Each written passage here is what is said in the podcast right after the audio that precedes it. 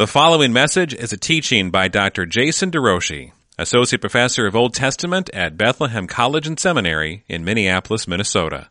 More information about Jason can be found at deroshi-meyer.org.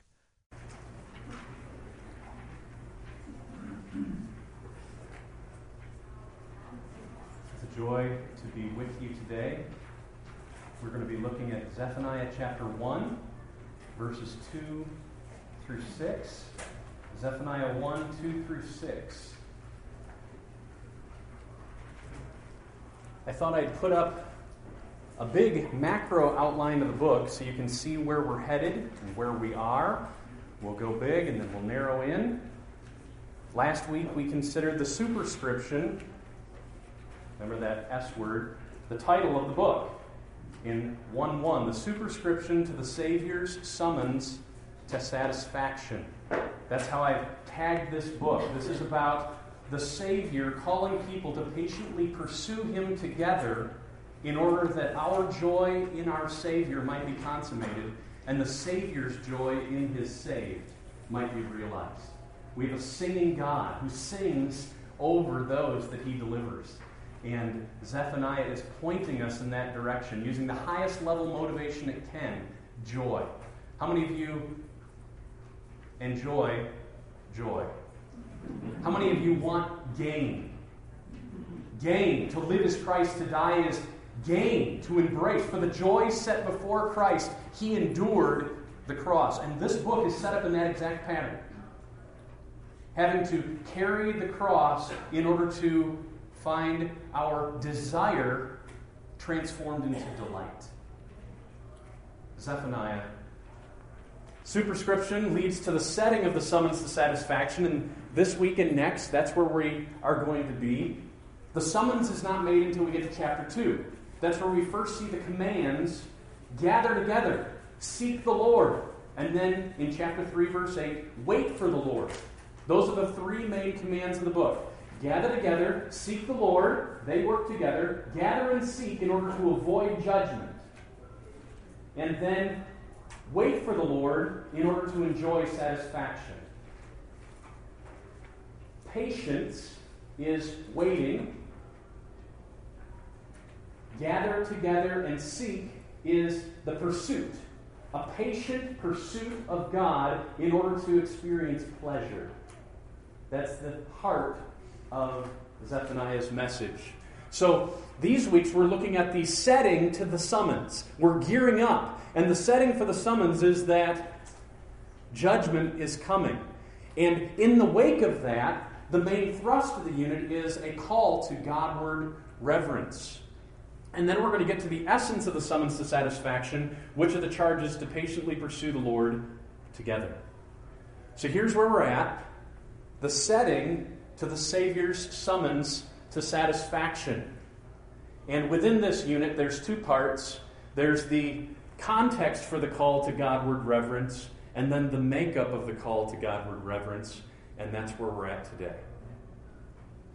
The context for the call to Godward reverence. You see in verse 7, it's going to say, Be silent before the Lord God, for the day of the Lord is near.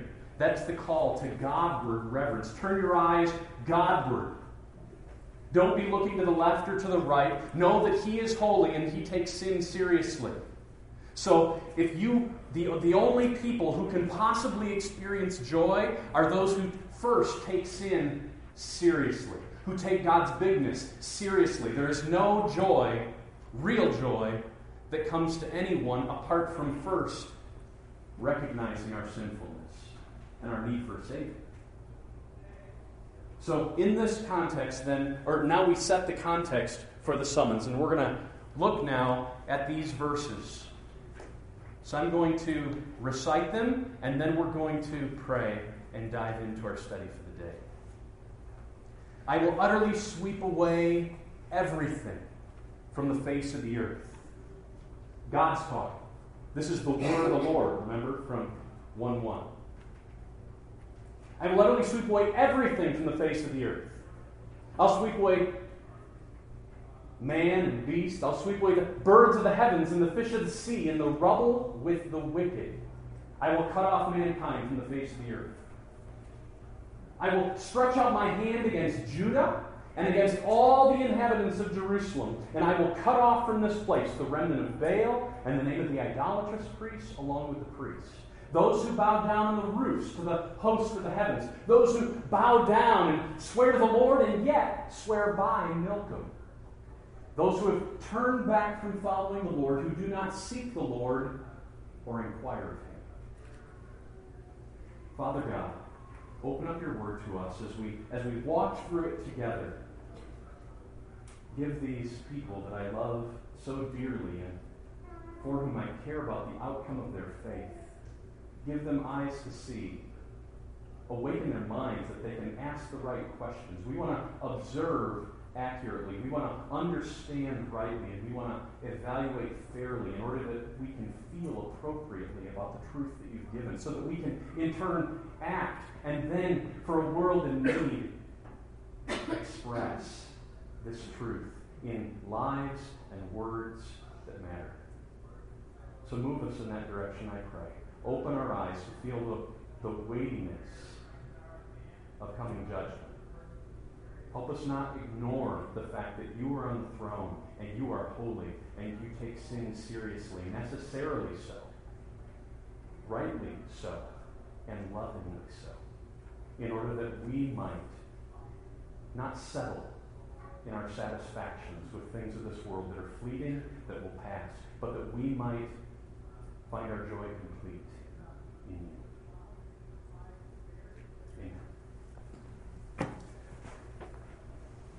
Okay, we begin. Global punishment against the rebels of humanity. So we start out in verses 2 and 3. Did you know that God was a housekeeper? The ESV translates it, I will utterly sweep away everything. Heaven is his throne, the earth is his footstool, and the day is coming when he will clean house. Now, the ESV translates this as sweep away, but the verb, and then you see it repeated there two other times, I will utterly sweep away everything. I'll sweep away man and beast. I'll sweep away the birds of the heavens, the fish of the sea, the rubble of the wicked. But the verb is exactly the same as the verb that we see in chapter 3, verse 8. So why don't you just turn over there? Because I interpret this a little bit differently than I think um, a surface reading the ESV might lead us to think. Chapter 3, verse 8. Somebody read this verse for us good and loud. Anyway. Therefore, wait for me, declares the Lord, for the day when I rise up to cease to pray, for my decision is to gather the nations, to assemble kingdoms, to pour out upon them my indignation, all my burning anger, for in the fire of my jealousy all the earth shall be consumed. Okay, that word for gather, you see that? I will gather nations. And he's going to gather them in in order that he might ultimately pour out his, the fire of his jealousy. But with that gathering will also be those that you read in verses 9 and 10 whose speech will be changed, who will actually speak purely, calling upon the name of the Lord and serving Him with one accord, and, and they'll come from as far as the southernmost reaches of the globe from the ancient world's perspective, ancient Ethiopia. Cush. And they'll be worshipers. So you have the nations being gathered, and some will be judged, and some will somehow live through the judgment and have transformed lives. And the verb is gather, and that's the exact same verb that we see in chapter 1. We also see it in verse 18 of chapter 3. I will gather those of you who mourn for the festival so that you will no longer suffer reproach. It's probably the weirdest verse, hardest verse to understand how it fits in the context of all the verses in the book. And we're not going to focus on that today. We have, we'll, just before Christmas, we'll be coming there, and I, I pray that I can bring great clarity. But I think this is actually a positive statement. Notice in verse 8 of chapter 3, there was this comparison, a negative punishment coming context gather and assemble. You see that? God's going to gather the peoples, assemble, sorry, gather the nations, assemble kingdoms for punishment. And now at the end of the book, we have the exact same words translated a little bit differently here and there. Verse 18, God's going to gather the mourning, the mournful, and he's going to assemble or gather, verse 19, the outcast. He's going to save the lame and change their, their shame into praise and renown in all the earth. He's going to do a work. And so there's a, a gathering for punishment and there's a gathering for deliverance. So now we come back to verse 1, uh, verse 2 of chapter 1, and the ESV, it, you could read this as the sweep away. It, what it's doing is it's recognizing we have to get to the point where there's people who are going to be cut off, it says at the end of verse 3. That's a punishment word, and they have to be cut off. And so this is a context, and, and so it rendered the gathering verb as sweep away. But I want to just leave it at gather for now. So I will gather, surely gather everything from the face of the earth. He's going to bring everything on the earth together. In the old creation, he's going to gather things for, I believe, judicial assessment. Some things will be cut off and burned, other things will not. So, with that in mind, let me start asking questions, and you guys look at this text. What's the scope of the final days gathering? How broad's it going to get? Everything. So that doesn't leave much outside of that, does it? So, and then it goes on to define it, doesn't it? Everything from the face of the earth. Now, one of the, the where in history has something happened among everything from on the face of the earth? Where, where else in history? Noah's flood. And that exact phrase is used in Genesis chapter 6.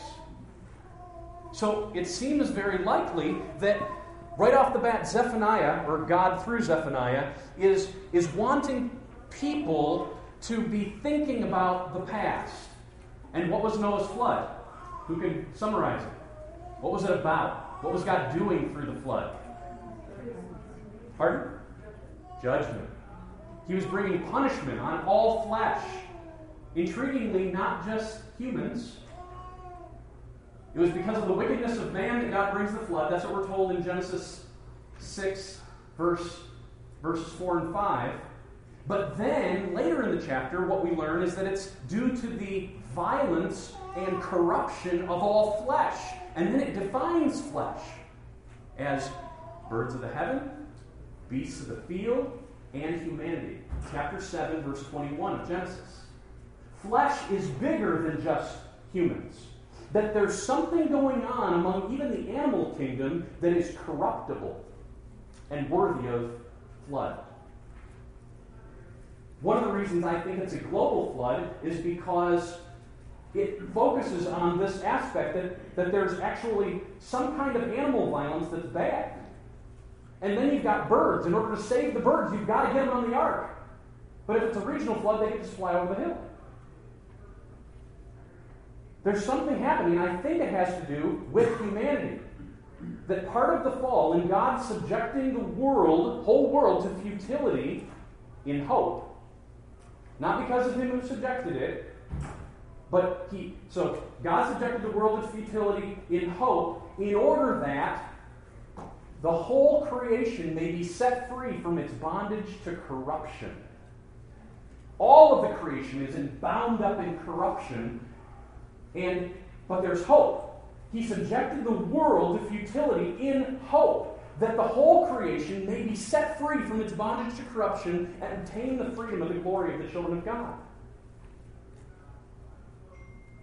I got to spend 12 hours in the last few days with a dear friend. He's a pastor over in Maplewood. He and I went to a conference. So 12 hours, two pastors in the car together. And if you were in there, you would have been utterly bored. Our conversation went all over the map, and it was absolutely delightful to me. And so we were talking about all kinds of things. And now I got to remember what I why I brought that. Oh, because he's he's preaching next week on heaven. And one of the things that he's trying to do is help people recognize that heaven is not our eternal home. This world was subjected to corruption in hope that the world itself may be set free and become a new earth. And that's where we'll be forever. Not an eternal existence without bodies, but an eternal existence with bodies, resurrected from the dead, having the grave overcome, having the old creation in Adam destroyed, and somehow all of us, Lord willing, making it through punishment. Without the fires of God's wrath, no longer waters of judgment, now fires of judgment, not consuming us. Chapter 2, verse 3 of Zephaniah Seek the Lord. Perhaps you may be hidden from the coming punishment. Perhaps. It's the only possibility. Seek the Lord. And then the rest of the book tells us it actually happens. But God is going to gather in an echo of what he did way back with Noah, he's going to gather together man and beast. What else do you learn? What other things is he going to gather? He explains them all there.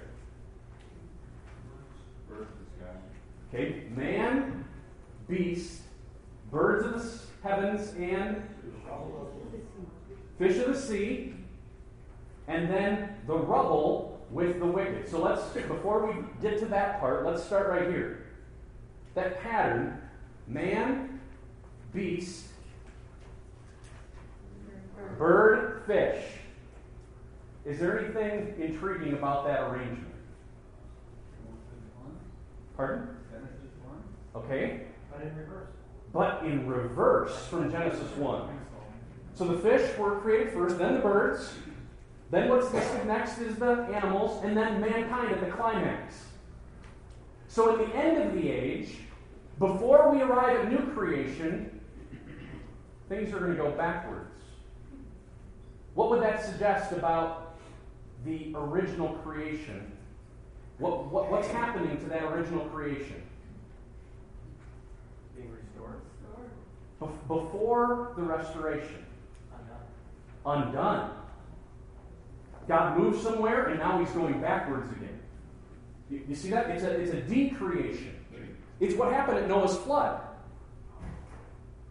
So, in the beginning, God created the heavens and the earth. Now, the earth was formless and void, and darkness was over the surface of the deep. That's water. And the Spirit of God was hovering over the surface of the waters. And then God said, Let there be light. And then at the flood, all of a sudden, the winds begin to blow, the Spirit, same exact word for Spirit in Genesis 1 2, and the waters come in.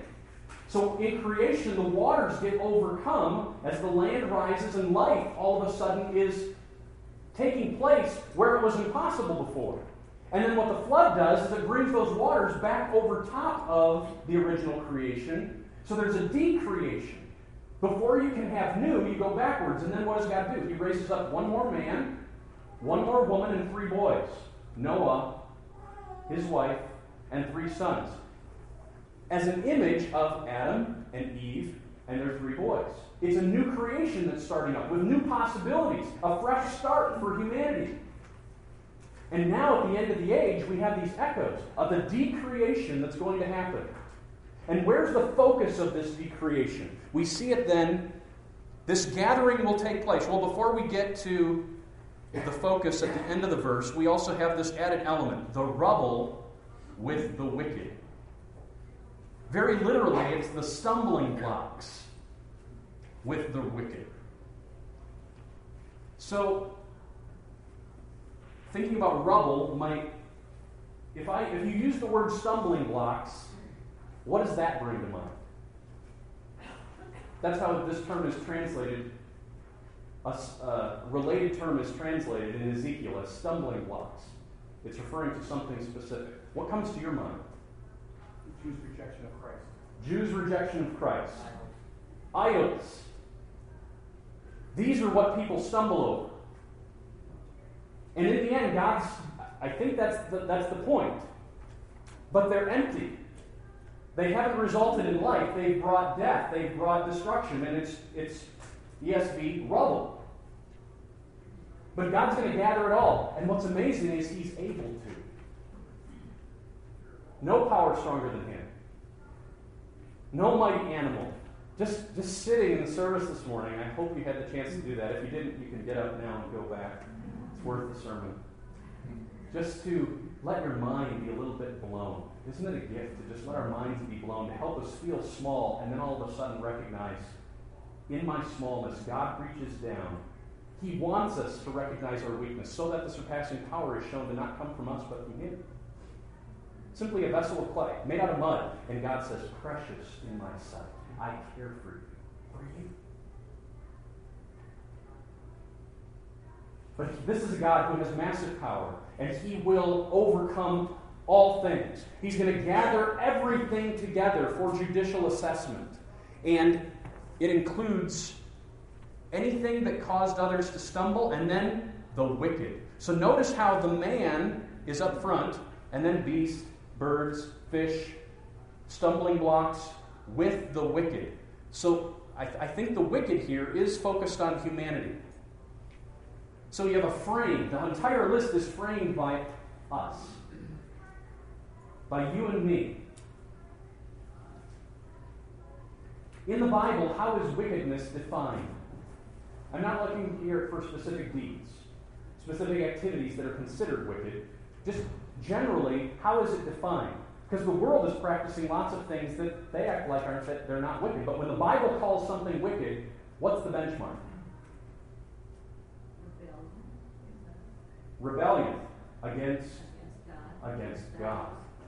There's an implicit standard right off the bat. And God is the great mover who's entering into his world that he created from the beginning, and he's going to set things in order. The rubble with the wicked. And then we come to, I think, the culminating point I will cut off mankind from the face of the earth, declares the Lord. So you see the face of the earth in verse 2, the face of the earth in verse 3, and it, kind of shapes like bookends around this whole unit. The gathering verb is used, this, this verb to gather, is used in many different punishment contexts among the prophets. And often, the way that it's set up, as in Jeremiah chapter 8, verse 13, is the images of a grape harvest or of a wheat harvest. In Jeremiah 8:13, it's of a grape harvest. And so anybody grape growers, what are they called? Uh,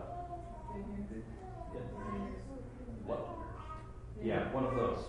Uh, so people that, that grow these grapes and make good drinks, what? What do they have to do? They go out to gather, and what is their goal in, in gathering? It's actually twofold. Get the good grapes, and Get rid of the bad grapes. they've got to get rid of the bad grapes. Both are happening in the gathering. And some of the texts focus on the gathering of the good, and some of the texts focus on the gathering of the bad. At times, in the wheat context, you see the gathering of the wheat, and then you can't just take it and make your grain. You have to separate the wheat from the chaff, and then the chaff gets blown away because it's unimportant. So this verb to gather is used in both of those contexts, and it seems to me very likely that's also on the mind of Zephaniah. And then he uses the cut off verb. What images does that bring to mind in light of the, the agricultural imagery? Pruning. This is the verb that we see showing up all the time throughout the Old Testament in covenant curse contexts. God will cut off, and that's the image of punishment.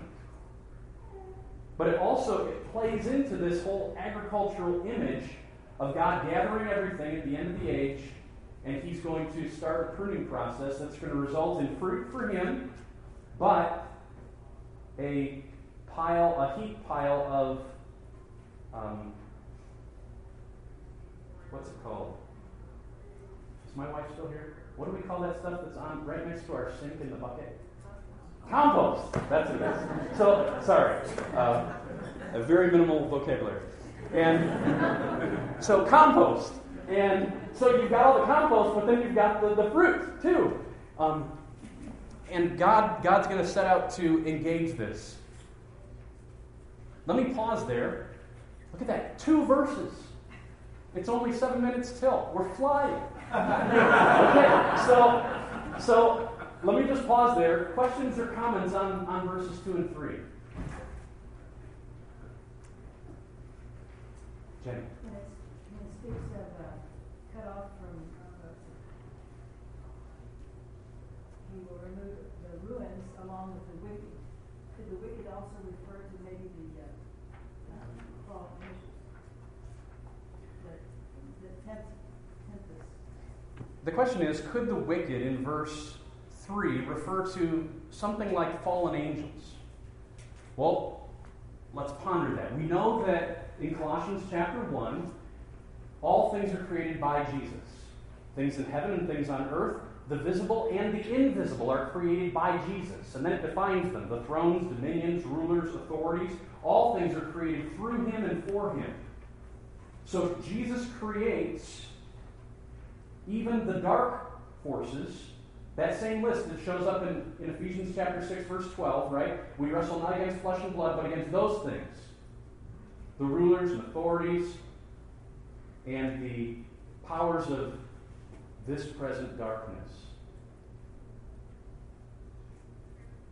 So, those angelic beings are definitely part of this world that were created by Jesus for Jesus.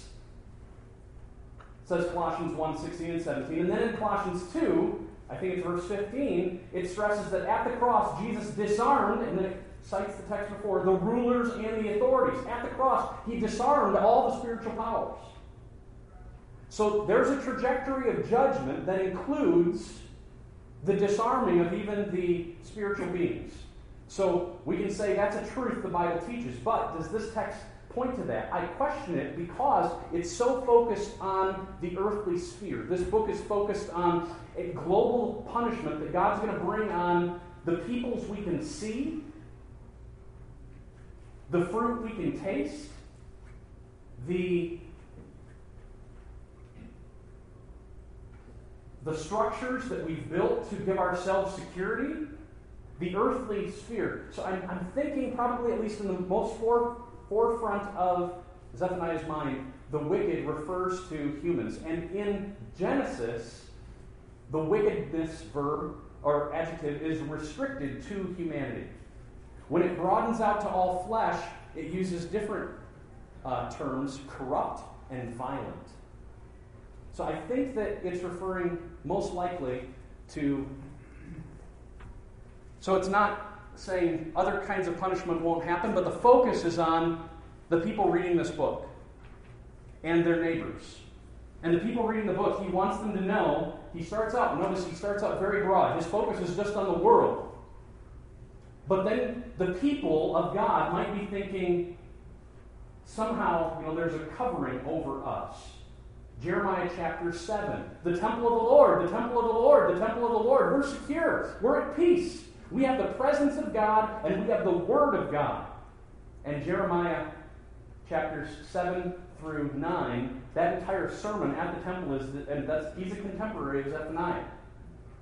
So we can read Jeremiah and understand what, what's going on in Zephaniah's day. And they're thinking they're absolutely secure, and Zephaniah right here is going to make a move that says God starts out with a broad punishment on the whole world. It's coming. But lest you think you're safe, it's even going to overcome Jerusalem. Um, it seems to me the term from the face of the earth also maybe speaks to this question, because speaking about the earth, but, Good point. um, the face of the earth, so are we talking about those who move through this judicial assessment? What, where do we all go? If we're removed from the face, wiping away or destroying from the face of the earth? Can imagine those that are wicked and are going to be judged, Yes. they're gone. But we're gone from the face of the earth. There is a sense of complete house cleaning. So if we call that dead, it would necessitate that if there's any existence on a new earth afterwards, it would entail resurrection. From where? From, So everything got swept away. well, that's why I use the term gather. Where are the graves? That's why I use the term gather instead of sweep away. Yeah. But we, I don't want to force the language too hard. He's preaching in order to gain effect. I don't think he's speaking hyperbolically, you know, in, in an exaggerated way. He's talking about a complete judgment on all mankind that's going to include a divine judicial assessment of everything on the earth. But somehow we have to move through fire in order to enjoy a new creation. There's a purifying that's going to take place. So sometimes the Bible will talk about a new earth, and sometimes, as in Romans 8, it's, it clearly suggests that there's some kind of organic connection between the present earth and the future earth. So when C.S. Lewis tried to describe this in his final book in the Narnia series, the children keep looking backwards and seeing, and then and looking forwards and backwards, and they're like, "This is, we've been here before, but but it's more real. It's it's like what we had, but what we had was almost like a shadow." But when you consider what will the future eternity, eternal state be like, I mean, yesterday I, I came from Chicago up to here, and I just saw miles and miles of grain, beautiful grain, as the sun was setting. And I think I'm getting a taste of eternity there. There's some kind of organic connection. There's a house cleaning, a, fire, a burning with fire that is real, but I can't, I can't explain exactly how it's all going to work out. But there is still a connection between what is now and what will be. And there's a, at one level, a protection from the wrath of God. At another level, it's as if you've gone through the wrath of God. And the prophets can talk in both ways. Yeah, you, if I understood right, uh, you, you, you referred to the area where it talks about the rubble and the wicked, and the rubble you said was more like a stumbling block. Is that what you said? It is. Okay, and so Paul warns against being a stumbling block to others. What does talk about stumbling blocks or? I'm still not clear who that applies to, or you know, is that us in some instance? Well, it's, re- it's referring in other contexts, at least a related term that's from the same root, is, is referring specifically to the idols, the man made idols that cause others to stumble. And our passage is going to focus on those kinds of things. Anything in this world that people begin to revere other than God is a stumbling block that will be overcome in some sense. Let's, let's move on, if we can, to our next verse. Notice we've moved from global to local. And we started our, our whole book by saying, okay, he is a son of Hezekiah in the days of Josiah, that is King Josiah, the son of Amon, king of Judah. So this is a preacher who's being commissioned by God with, as a mouthpiece of God to enter in in the days of Judah, which suggests already that this is his primary audience. So he's using the power of his words to somehow relate his local audience in Jerusalem and in Judah to what's going to happen in the broader world. And he's going to use that to his own benefit. Because there appears to be a self centeredness that thinks I'm okay, I can live the way I want, and I'm still okay with God. I'm in. And it doesn't matter how I live, it doesn't matter the nature of my heart. I'm okay. And he's going to try to overcome that with his argument, saying, You're not safe. You're not safe if you don't take sin seriously. So I will stretch out my hand. So, first step in verse 2 was, I will gather. Now he's going to stretch out. And then the result is, in the end of verse 3, I will cut off. So I will gather and then I will cut off. Now we read in verses in verse 4, I will stretch out my hand and I will cut off from this place. So there seems to be a parallel. God's activity is has a, has a parallel. He's, he's gathering and cutting, he's stretching out and cutting. And now the second grouping is, is focused. I will stretch out my hand against Judah and against all the inhabitants of Jerusalem. Now, if we're in the days of Josiah, what can you tell me about Judah? They're in the midst of a revival after. Okay, Josiah is a king who's bringing about revival. Does Judah have any brothers? There were two kingdoms, right? Is the northern kingdom still there? No. Josiah finds his law book, the book of Deuteronomy most likely, that pushes him into even greater reform in 622 BC. Now, a hundred years before that, in 723, is when the northern kingdom fell to Assyria. So a hundred years have gone by with Judah being the only place. There's stragglers from the tribes that are still there, from the northern tribes, but Judah is, is, the, is the kingdom. It's the only kingdom with a king. The northern kingdom is decimated, and Assyrian, an Assyrian governor is up there. So all there is is Judah. These are the people of God. And what he says is Judah and the capital, Jerusalem, has a problem. They look like the rest of the world. So the very people that are supposed to be imaging God, putting him on display at the center of the earth, think about theological geography. I wish I had thought about this, put up a map.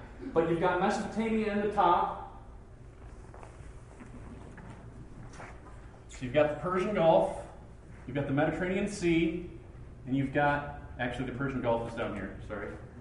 Um, but you've got the Tigris and Euphrates, so this is Mesopotamia world, and this is Egypt world,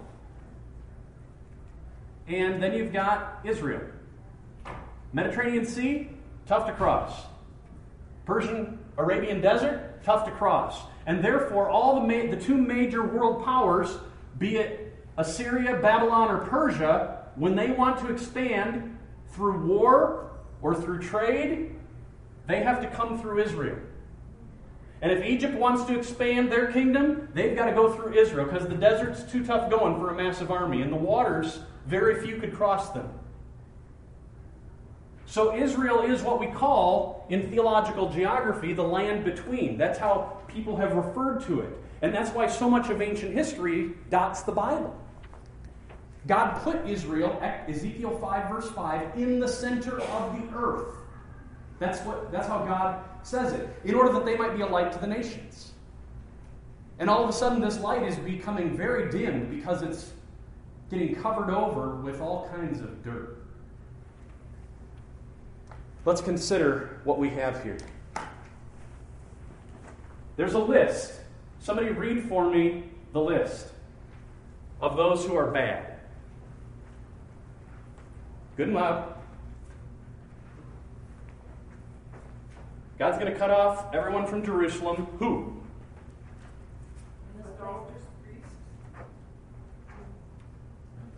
Keep going. One, one person. Good and loud.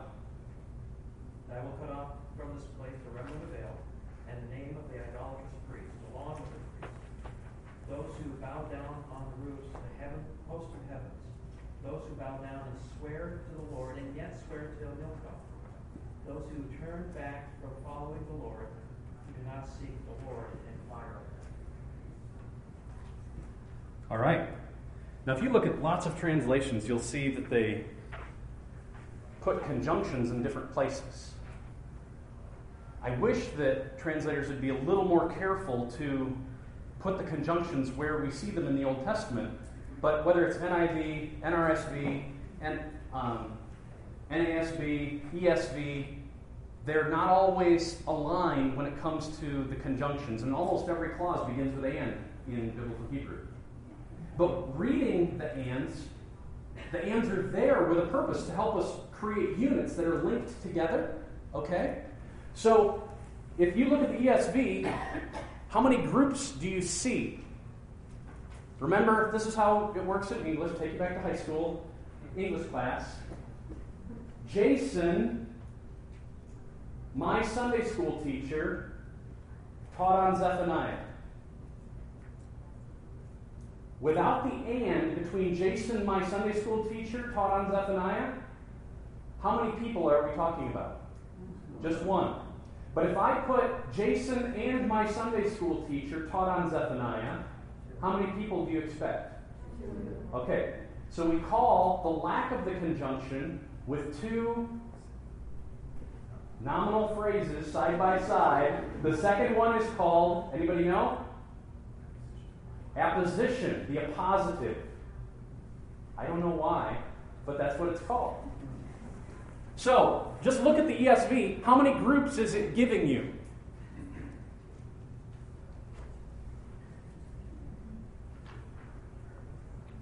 Five, six, Okay, you're reading. Wow. Um, five, six, seven. Um, I want you to track the and and the lack of and. Look at the list and try to see what it's communicating to you. The remnant of Baal in the name of the idolatrous priests, along with the priests, those who bow down on the roofs to the host of the heavens, those who bow down and swear to the Lord and yet swear by Milcom, those who have turned back from following the Lord and do not seek the Lord or inquire. How many groups? Okay, let's figure this out.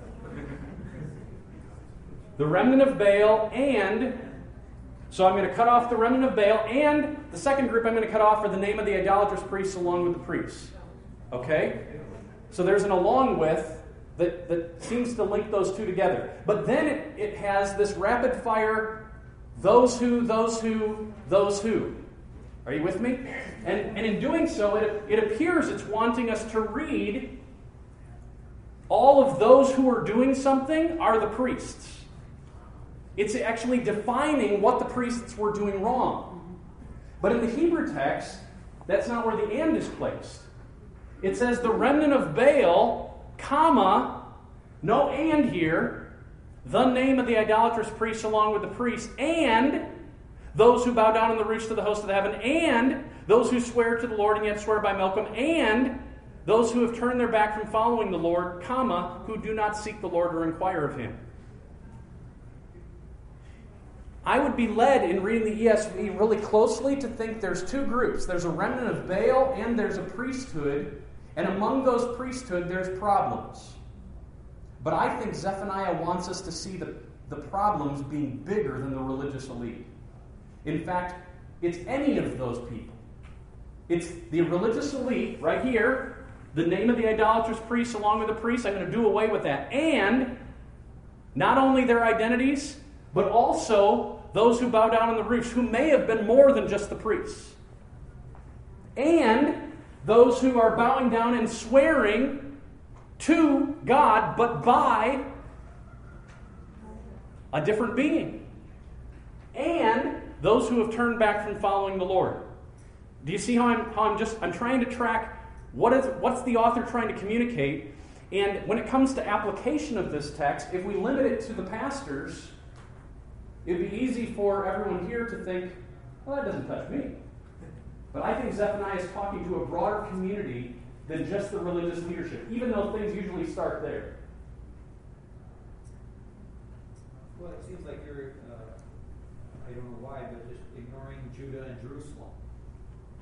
Because he starts out, I will, are you drawing the distinction between stretching out his hand and cutting off as though they were two different? No, it, it's two different actions. So he's going to stretch out his hand, and then as he does, the next step will be cutting off the remnant of Baal that are located in Jerusalem and Judah.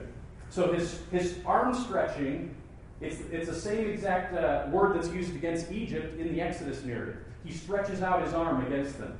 And he's going to, he stretches out his arm against that whole group. So, so right now, the remnant of Baal is amidst Judah and Jerusalem, which is absolutely amazing. So who is Baal? Fertility God. So we're talking about rain and we're talking about babies. In the ancient world, gods were specialists, except Yahweh. So if you had an infertility problem, it's been a bad drought. Baal is portrayed in, we call them reliefs, stone drawings on walls of temples. He's portrayed in the reliefs as a cloud rider with a lightning bolt in his hand.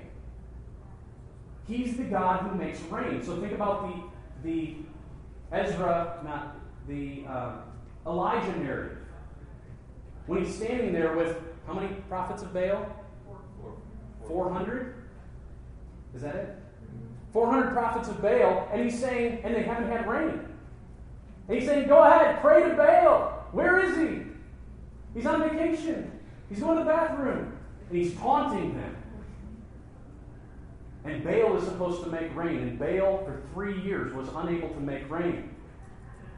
And then he pleads with God, and all of a sudden, this little cloud comes in. But before the cloud comes in, lightning falls from heaven and sucks up the stones and the water, because Yahweh is God, there is no other. The remnant of Baal, though, is hanging out in Jerusalem, the very center of, of where life is supposed to be happening. God is supposed to be glorified.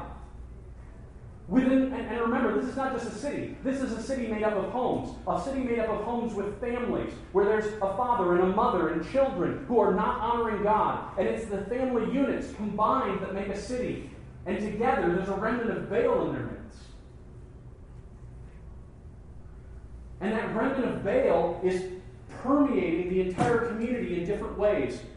It starts with the religious leadership. Idolatrous priests and priests are both going to get judged. This term for idolatrous priests, as the ESV renders it, I think, as I've tracked it down, it seems most likely it's illegitimate priests, because all of them right now are being idolatrous. They're all part of the remnant of Baal. So I would have called it illegitimate priests, meaning that in the days of Jeroboam, we are told in 1 Kings Remember Jeroboam, the king who set up the golden calf in Dan and Bethel, separated worship from Jerusalem? He also appointed non Levite priests. God had set apart the Levites to be the pastors, and he set up illegitimate priests. That's what it's called. That's the term that's used exactly here. And we're told in 2 Kings 23, verse 5, that one of the things that Josiah, the king during this day, age does is he goes and he wipes out all of the idolatrous priests or illegitimate priests. He takes them out because God had not commissioned them to be priests. He had set a different group aside. So there's an unwillingness to honor God. Later in the book, we learn that the priests, in, in chapter 3, verse 4, her prophets are fickle, treacherous men, her priests profane what is holy. They do violence to the law. They're supposed to be the teachers of the law, and yet they're not aligning themselves with the glory of God or honoring Him.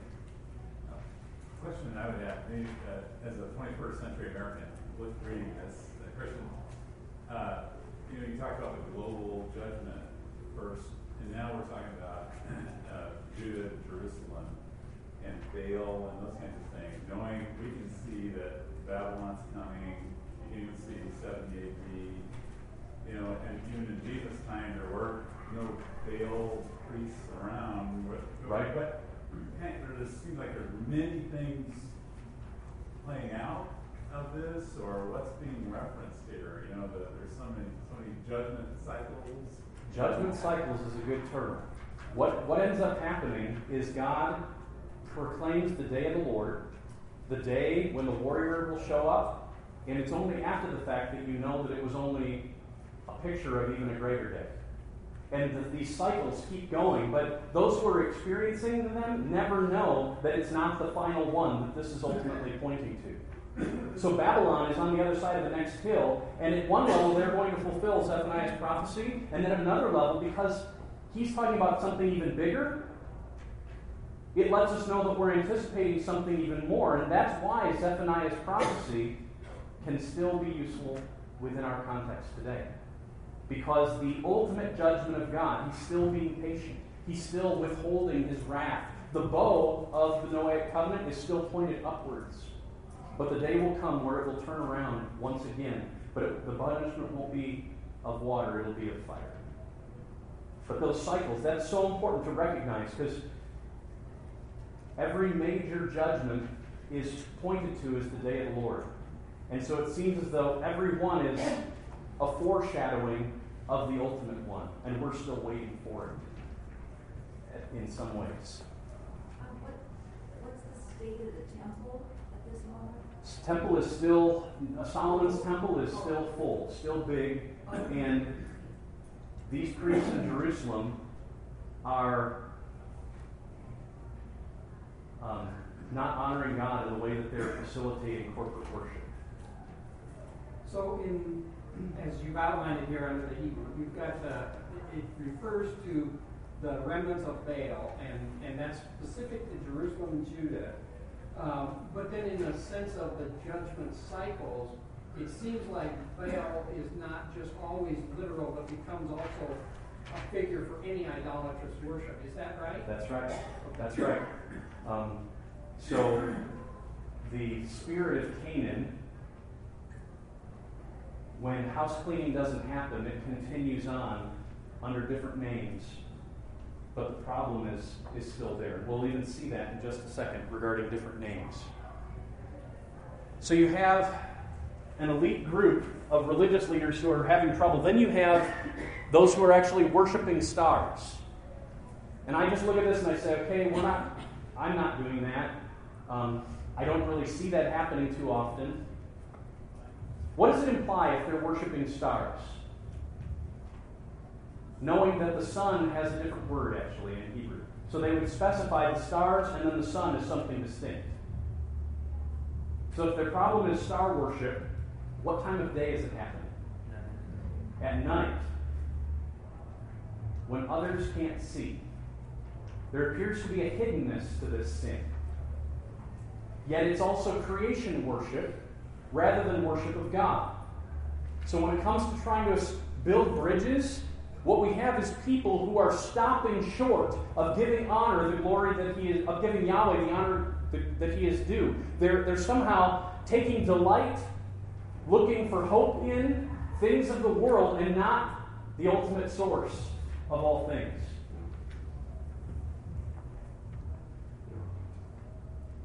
Tell me what you see in this statement about to and by.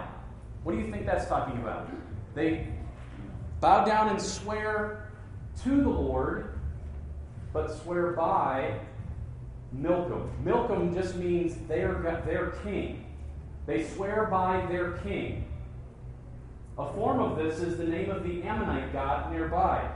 But I think it's better translated their king, and therefore it applies to any deity that they're actually giving allegiance to. It's broader than just one Ammonite deity. It's, but I think it's, it's, it's talking about that. They're swearing to the Lord, making promises to God, and yet they're swearing by a different authority. What would that imply? Double minded. Double minded.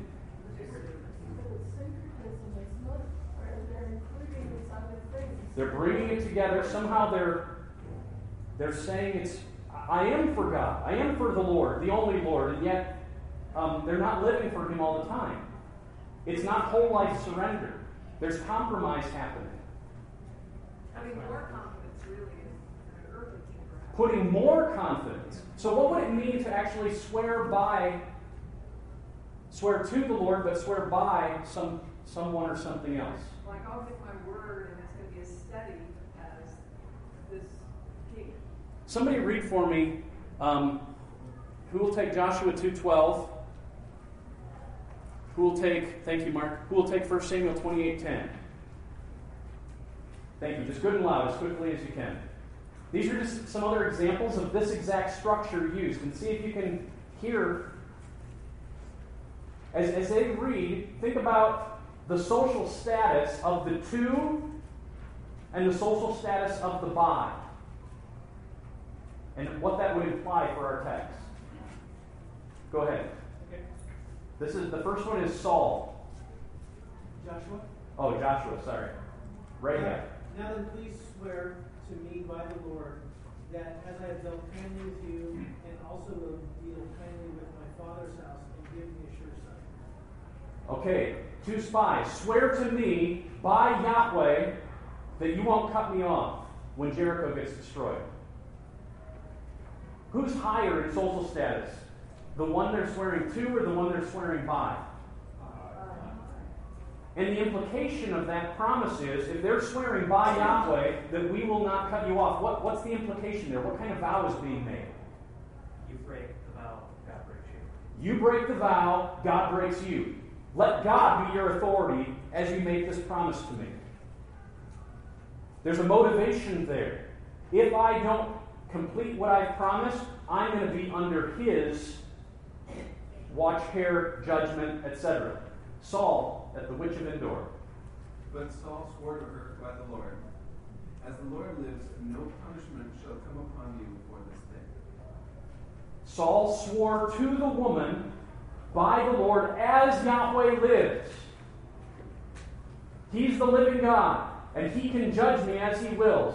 In light of his livingness, I'm putting myself underneath that kind of bigness as I declare to you what I'm about to say. Now, they're swearing in our text to the Lord, but by their king. So put the social status question up again, and what does that imply about this text? How are their lives, what's going on in their lives? Pardon? Their greater allegiance, if you will, is to the king. Their greater allegiance is to the king. What else? Their hope is in their king. What else? They're not concerned about the wrath. They're not concerned chiefly about the Yahweh's wrath. They're more concerned about the wrath of their king. Their highest motivation is something other than God. As they enter into life and begin to make promises, I'll do that. I'll do that. Whether or not they do it is, is being motivated not ultimately by the glory of God, but by something, some other factor that's controlling their promises. Whether they follow through or they don't follow through is being guarded and guided by some other influence that is ultimately their king. Say, the fear of man versus the fear of God. Something outside Yahweh is ultimately the benchmark. And just think about during the time of Christ, because that same issue came up where you're swearing by the gold of the temple, or you're swearing by heaven, but what about God? Right, right. Well, just as um, Baal was the god of fertility, the god of fertility, Milcom was, nat- was the national god of the Ammonites. And it would seem to me that this was synonymous, in our case, of lifting the American way of life above our duty to our God. It was, it was, a, it was like a confidence in the nationalism of Ammonite nationalism above all else. What's at stake is um, the normal spelling of Milcom isn't what we have here. But Milcom comes from the root in Hebrew, malak, which is king. And Yahweh in chapter 3, verse 15 is going to be called the real king. It's using the exact same root, even though you can't see it in English. They're swearing here by their king, which for some probably included Molech or Milcom, but it may have also included other instruments. So um, I would fully agree with you, but in the sense that it's that it would include that nationalism. But I don't think in this te- text it's explicitly restricted to that. Look at the last unit. Those who have turned back from following the Lord, who do not seek the Lord or inquire of Him. If you've turned your back from Him, what does that imply about your direction?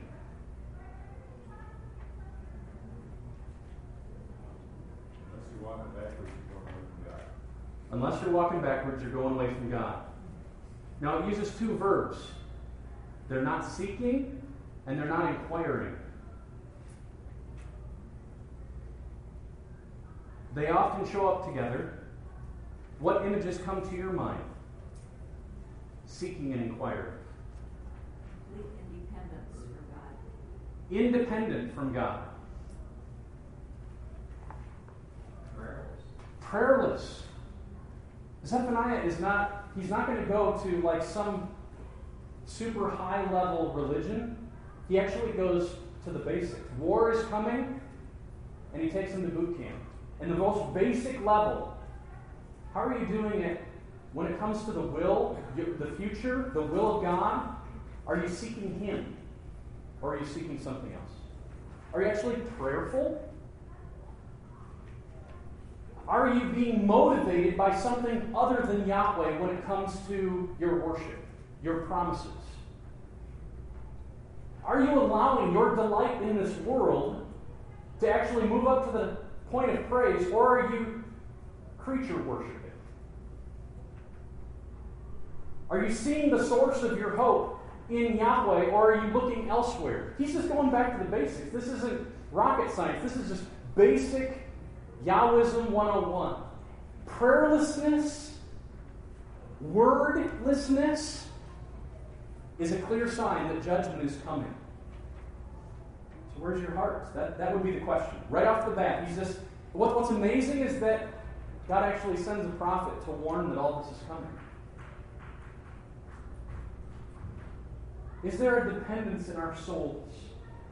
Are we prayerful or prayerless?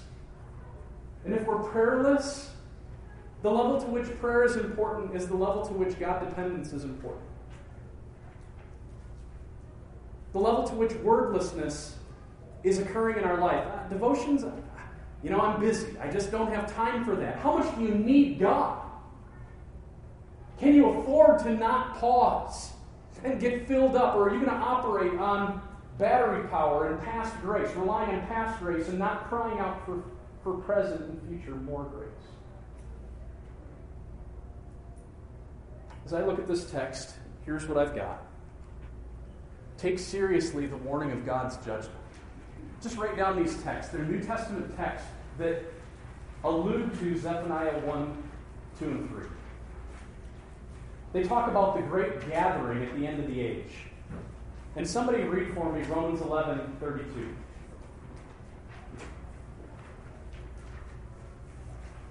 This was given to Christians. What does it say? Romans 11, 32. For God has consigned to all to disobedience that he may have mercy on all. I obviously wrote down the wrong verse. Do not spurn the kindness of God. He'll give mercy. I'm trying to remember how it's worded. But then it warns the church if you spurn his kindness and fail to live in relation to him, you too will be cut off.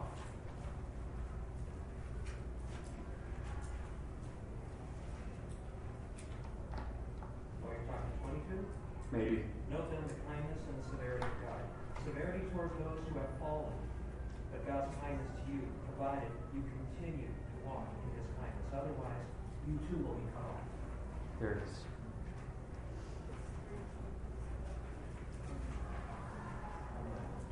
No one can serve two masters, Jesus says. What does it look like to serve money? How do you do that? Practically, what does it look like to serve money? That was that's the contrast. You can't serve God and mammon, things of this world. So what does it look like to serve money? Sacrifice other things. Pardon? Sacrifice other things so you get money. Okay, there's a priority. There's a prioritization of serving money means that you're actually there's a, you're prioritizing it above other things. What else? How do you serve money? Pursuing it Okay? How is that somehow a service to money? What does that look like? You show value You're showing value by how much you want. Values get your focus. It becomes your focus.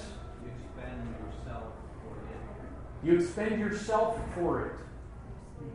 You're a slave to it. In all these ways, you're serving money, and, and the call is don't be enslaved to anything else other than Him. Let your control, your passion, your motivation be God. And if it's not, you're a servant of something else.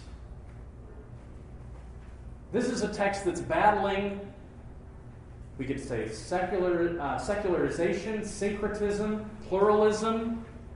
And the call is there's only one path that leads to life, and it, it isn't being experienced when your back is to the Lord. So, right off the bat, just get to the basics. Be prayerful, be dependent, be wordful, be mindful that everything you have in this world and the created sphere is from Him. Guard your lips and guard your heart as you assess whether I will do something or whether I won't do something. Assess motivation. He's just taken everybody right off the bat in the beginning of this book, right back to the very basics of war. Wartime. Judgment day is coming. How now shall I live? So it's just a personal assessment time. And Babylon was just step one. The rest of the world was not overcome when Babylon destroyed in this way. That day is still to come. Let's pray. Father, continue to meet us. Thank you for discovery. Even more, thank you that you can awaken our hearts to feel guilty and to repent. And I praise you for mercy. Blood bought fresh mercy. Thank you that you're already 100% for us for those who are in Christ. No condemnation. And with that, nothing that can separate us from your love. We hear these words with that kind of hope, and we pray that you would help us take sin more seriously. Amen.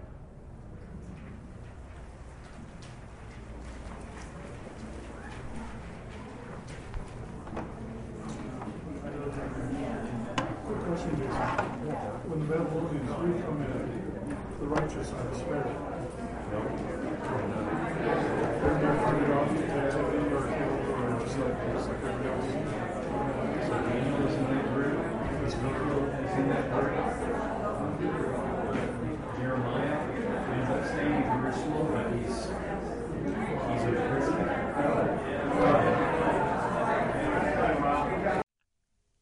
Thank you for listening to this message from the ministry of Dr. Jason DeRouchie, Associate Professor of Old Testament at Bethlehem College and Seminary in Minneapolis, Minnesota. Feel free to make copies of this message to give to others, but please do not charge for these copies or alter their content in any way without written permission from Jason DeRouchie. For more information on Bethlehem College and Seminary, we invite you to visit online at bcsmn.org. For more information on Dr. DeRouchie, visit online at derouchie-meyer.org. Proclaiming the kingdom and treasuring a God who rules, saves, and satisfies through covenant for his glory in Christ.